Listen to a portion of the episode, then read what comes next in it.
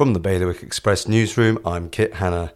There is no news from the resurrected Flybe on when it will take off again and where it will fly to, despite previously saying it would launch in spring.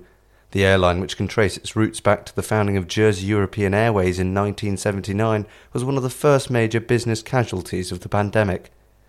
Meanwhile, an Alderney politician has welcomed the safe storage of the island's new £800,000 crane after concerns had been raised that public money was rusting away before our eyes.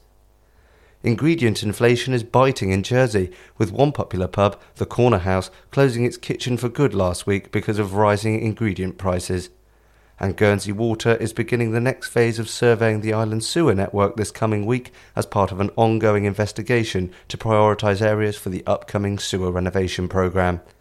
For more on all of today's stories, visit bailiwickexpress.com. Your weather is going to be sunny spells, becoming mainly cloudy. The wind will be a southeast fresh force 5 with an occasional strong force 6 mainly around Alderney, and there will be a top temperature of 10 degrees. That's the latest from the Bailiwick Express news team.